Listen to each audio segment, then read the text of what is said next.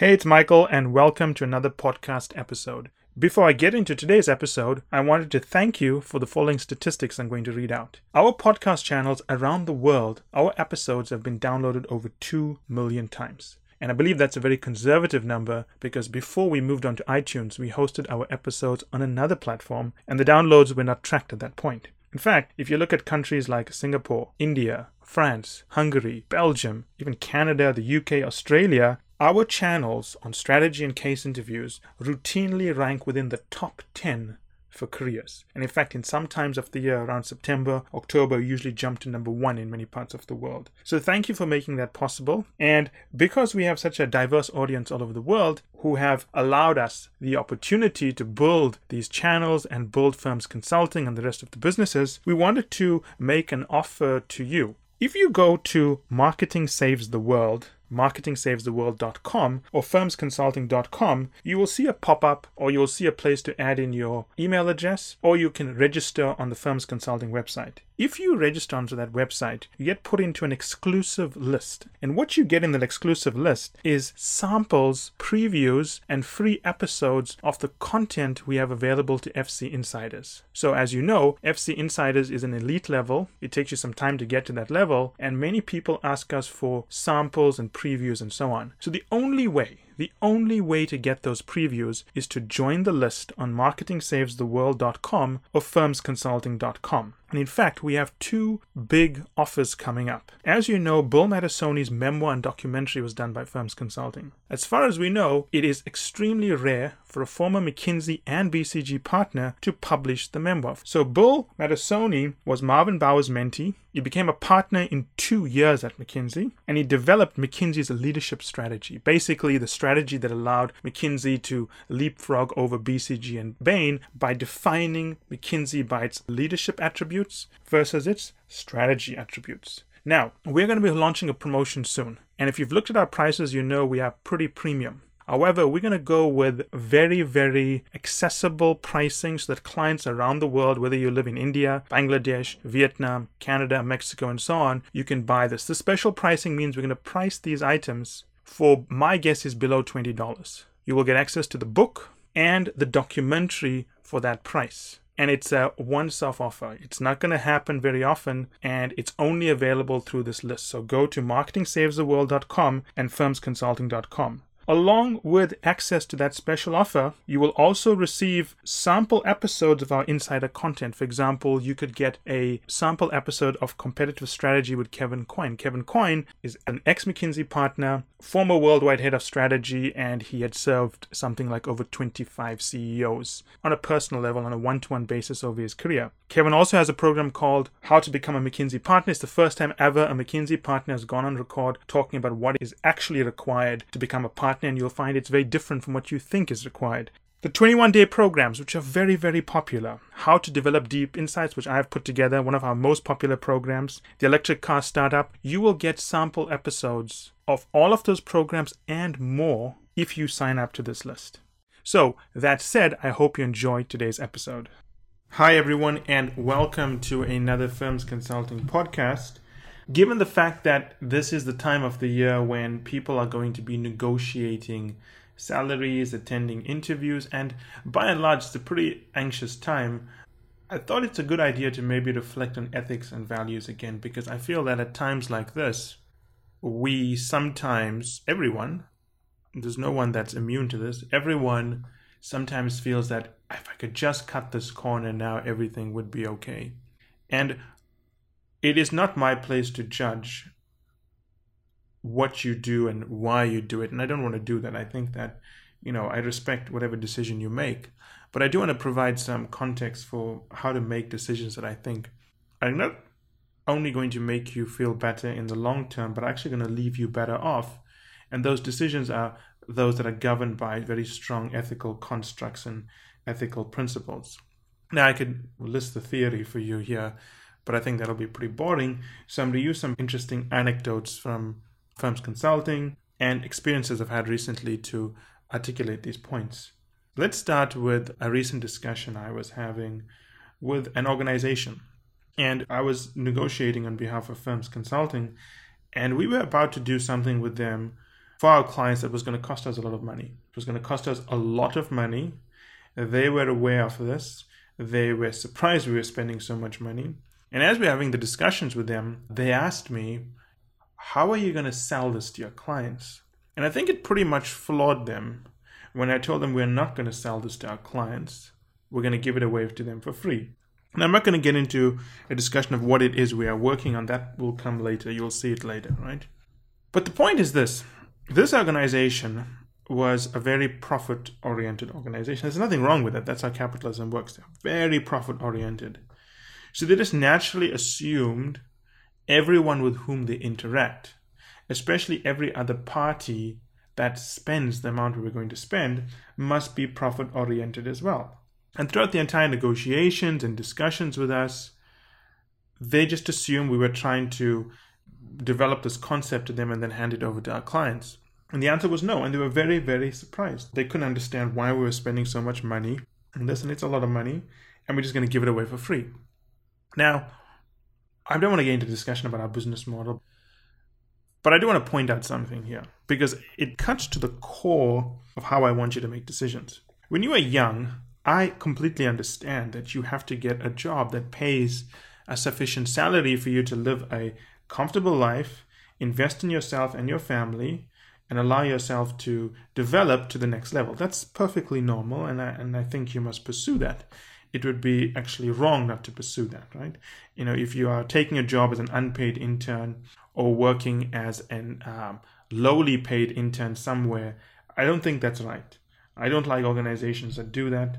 I think you must be fairly compensated for the work you're doing, provided you add an appropriate value, obviously. Capitalism doesn't work if you get paid for doing nothing, right? So do that. But don't be excessive in the amount you go after. That's the point I want to make. Don't be excessive about it. Because I think that by and large, MBAs are like mercenaries who had their AK 47s taken away from them, the knives taken away from them, the grenades taken away from them. Um, I mean, that's the way they behave. Very mercenary when it comes to job offers. Not all MBAs, I mean, some of them are pretty nice, but I think a lot of them are attracted to the MBA as an opportunity, as a stepping stone into the middle class and upper middle class. You don't have to be that way it's about learning and developing. So I think a lot of us, when we make decisions and we think things through, we think about contracts and doing things for money and being mercenary about it and protecting our mercenary appetite for money by getting more and more ironclad contracts. They won't protect you. Your reputation is the most important thing. You have a good reputation and people see that you live by the values you espouse. I can assure you it's the most powerful weapon you have. Now, I was thinking carefully about this next anecdote because it's quite personal, but I want to talk you through it because I think it's important you understand this. Obviously, I'm not the oldest guy in the world. That should be clear to you. So, you know, when I was a young consultant, there were many partners that I had worked with or I had heard of that were very, very successful and influential. They had, you know, advised presidents, they advised the most important companies in the world, they had developed concepts and ideas that have shaped mankind for like, I'm not even exaggerating, right? Now, when I was a young consultant, obviously I've spoken about many different people I've admired. There's one guy that I really admired. I've never really spoken about him. I don't know why, it just never came up. I'm not going to mention who he is. Let's just say that he's a North American partner. Very, very successful, very influential, and have shaped my thinking, shaped my career, and so on. And um, I've always relied on his work and his concepts and his ideology of the world to guide me. So um, I had an opportunity to interact with the partner, and I was very excited. One of the few things I was excited about was to meet this guy and to uh, talk to him. You know, I, I, didn't even know, I never even worried about him. I just forgot about him. And then I was pulling up my own notes and I saw what a big impact he had on me. So I went to speak to him. And I must tell you, it was the greatest disappointment of my life. It just blew me away how bad this guy was. The guy, it was very obvious to me, was only interested in money, only interested in money. Everything that came out of his mouth was about how he can be paid more. And I was very surprised because he's not a poor guy, he's actually extremely wealthy. But it was just crass to the point of off putting that um, he only cared about money. Now, I understand he wants to get paid for his time. No, that's not what I'm saying. I'm not saying that the fact that he wanted to get paid for his time put me off. It's a capitalist society. He doesn't work for free. But it's the way he did it, right? It was like a, a verbal assault on compensation, how he's going to be paid and what he's going to be demanding and so on. Now, there's two things that define, I think, partners. One is we should have interesting, important, insightful things to say. Otherwise, why in the world would people want to listen to us? I mean, we're not attractive. We're not party animals. We're not that nice uncle that has stories to tell. We, by and large, are there because we will tell you interesting things, right? Second, people trust us because we are so ethical. No one's going to share their deepest, darkest secrets about some problem they have with a production process for semiconductors unless they can trust us. And the trust issue manifests itself through the fact that we don't appear to be willing to sell our mothers for the highest possible bid, right? Now, coming out of this, I was so disappointed. I mean, you, can imagine that someone had the deepest respect for just collapses. A very, very famous partner, right? I mean, he's a pillar of thinking in that firm. And just an absolute collapse. The point of that anecdote is that all of these things that drive us to pursue money, cut corners, do things for the sake of short term gain are our egos. Do you know how many people I've been in a discussion with? They'll tell me, Oh, I want to work with that person. They are very egotistical. You know, they were disrespectful to me. And I tell them, Do you know how many people are disrespectful to me? I don't go around advertising who I am. Oh, I was a partner. Yeah, treat me with great respect.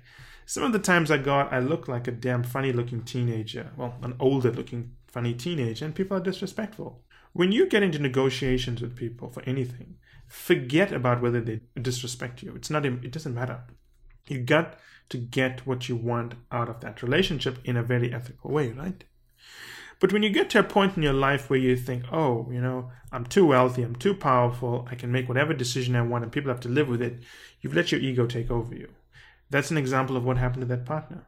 He felt that he's so powerful that doesn't matter what happens, he can get away with anything. And the reality is that I had an enormous respect for this guy. And I have no respect for this guy at all. You know, it's like getting up for your whole life and thinking Beyonce is the greatest singer in the world, and then with just a few minutes of interaction, you've decided, well, I don't even care why I've been listening to Beyonce, and you don't even think about it. And it's that maybe even religion is a better example. You get up being a Christian your whole life, or Muslim, or Hindu, whatever it is, devout, and then the next day you just decide, well, it was a waste of time. This person doesn't know what they're doing. And that's the kind of impact. And ego is a big driver here. When you are negotiating with companies, don't walk away if things go south.